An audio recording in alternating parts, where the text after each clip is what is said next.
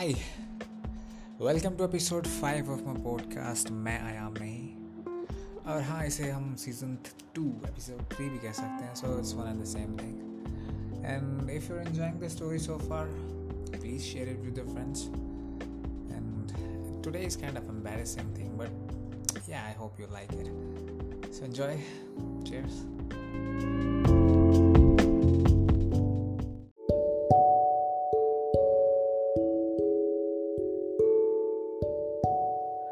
freshers party में seniors juniors से पहले अपना परिचय देने को कह रहे थे और फिर उनसे एक सवाल पूछा जा रहा था। उसके बाद जूनियर्स या तो अपनी मर्ज़ी से कोई परफॉर्मेंस दे सकते थे या फिर ग्लास चार में रखी पर्चियों में से एक पर्ची पर लिखा टास्क कर सकते थे। रवीश और रिहाल की बारी हो चुकी थी और अब वह हमारी क्लास की लड़कियों से बातचीत कर रहे थे। इंट्रोवर्ट मैं भी यूँ तो बातचीत का हिस्सा था, लेकिन मैं केवल उनके सवालों का जवाब भर दे पा रहा था। और कभी चुपचाप एक और बैठा, अपनी बारी का इंतज़ार कर रहा था।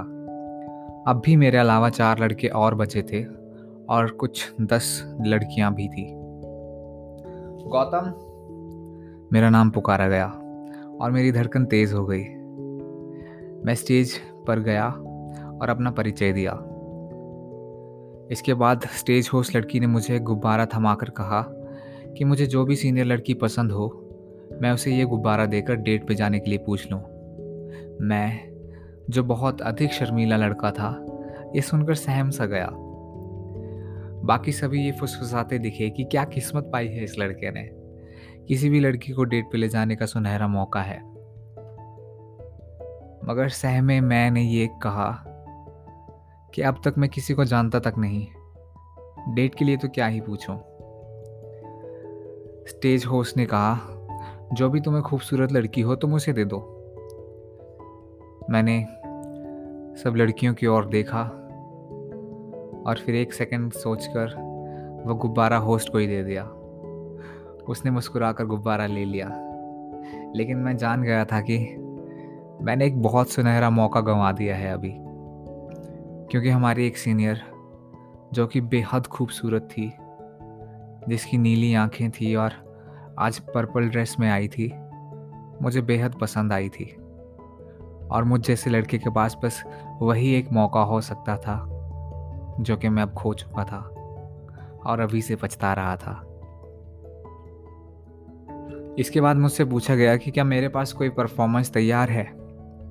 मैंने नाम सर हिलाया और फिर मुझे जार में से पर्ची उठाने को कहा गया। मैंने नीचे बाकी लोगों की ओर देखते हुए पर्पल पर्ची उठाई और होस्ट को थमा दी। गौतम, आपके लिए डीजे एक बीट प्ले करेंगे और आपको कोई रैप परफॉर्म करना होगा, जिसमें प्राइड शब्द होना चाहिए, या गौरव, या गर्व you know something like that आपको सिर्फ़ एक मिनट दिया जाएगा पहले, ताकि आप बीट समझ सकें और कुछ शब्द बना सकें अपने हिसाब से। होस्ट ने ये कहा और डीजे को कहकर एक मिनट गिनना शुरू कर दिया।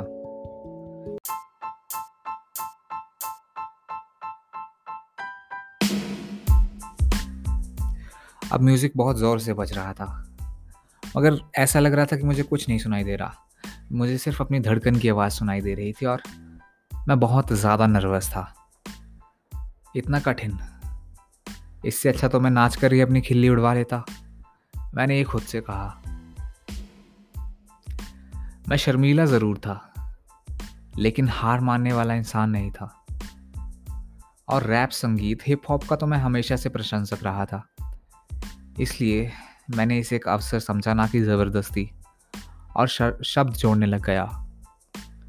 शराब का धीमा धीमा नशा भी मेरा थोड़ा आत्मविश्वास बंधा रहा था, और नीचे से सभी बीट पर गौतम गौतम, ये कहकर तालियाँ बजा रहे थे। इससे मुझे कुछ सूझा। ओके गाइस मैं तैयार हूँ, मैंने कहा। लेकिन इसमें आप सबको भी मेरा साथ देना होगा। जब मैं आप सबकी ओर माइक करूँ तो आपको बीट की लय में गौतम गौतम चिल्लाना होगा, जैसे आप अभी कर रहे हैं। सबने एक आवाज़ में यस करके, यानी चिल्ला के मेरा स्वागत किया। और मैंने डीजे को इशारा कर कर बीट शुरुआत से चलाने को कहा। और लय में रैप करना शुरू किया।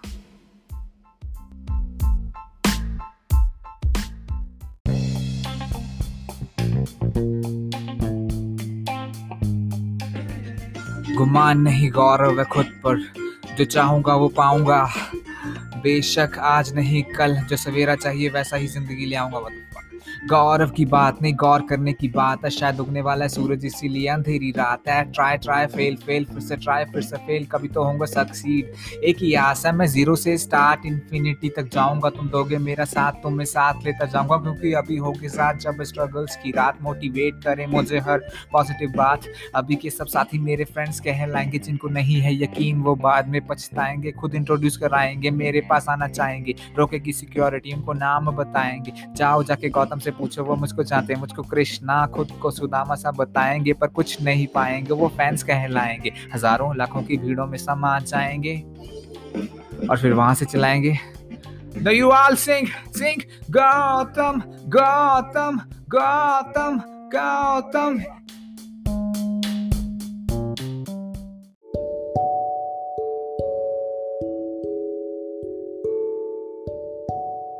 Gautam Gautam once more once more ये बहुत सुखद अनुभव था। ये कुछ once in a lifetime moment था मुझे ऐसा लगा उस वक्त। मैं जानता हूँ मैं शुरू में थोड़ा फंबल किया था, लेकिन जल्द ही मैंने सब कुछ संभाल लिया और जिस तरह से मुझे पूरी क्राउड ने अप्रिशिएट करा, ये बहुत खूबसूरत था। सभी वंस मोर वंस मोर चिल्ला रहे थे और सुनकर मुझे बहुत सुखद महसूस हुआ। मुझे लगा कि मुझे लगा कि केवल 200 लोगों की हॉल में अपना नाम इस तरह से पुकारे जाने पर इतना उत्साहित प्रतीत होता है तो हज़ारों लाखों की भीड़ पर जब सचिन शाहरुख आदि का नाम चिल्लाती होगी तो उन्हें कैसा महसूस होता होगा? कोई सिंगर जब अपना कॉन्सर्ट करते होंगे तो वह प्रफुल्लित तो उठते होंगे। मैं भी ऐसी मशहूरियत की कामना करने लगा। लेकिन ना तो मेरी आवाज़ अच्छी थी और ना मैं किसी खेल में अच्छा था और ना ही मुझे कोई अभिनय आता था। और ऊपर से जिम्मेदारियों का बोझ मुझे वापस ज़मीन पर ला रहा था।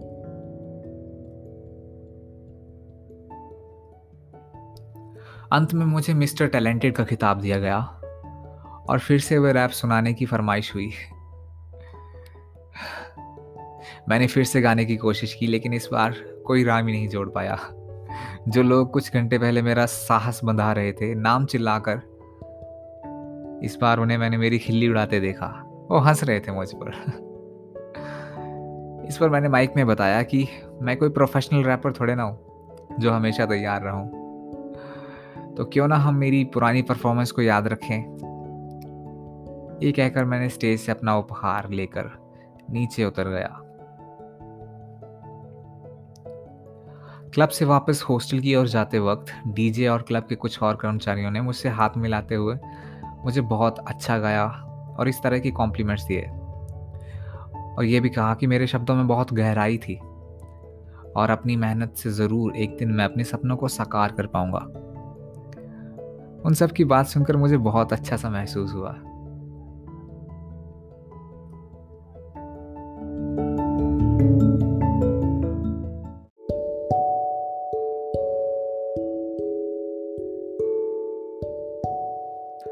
फ्रेशर्स पार्टी के बाद से सीनियर से अब मेरी अच्छी बातचीत हो गई थी और साथ ही अपनी क्लास में भी गहरे याराने बनने शुरू हो चुके थे। हमारे ग्रुप में भी तीन लड़कियाँ आ चुकी थी, कृति, नेहा और रेशमा। कैंपस में हम छः हमेशा साथ रहते।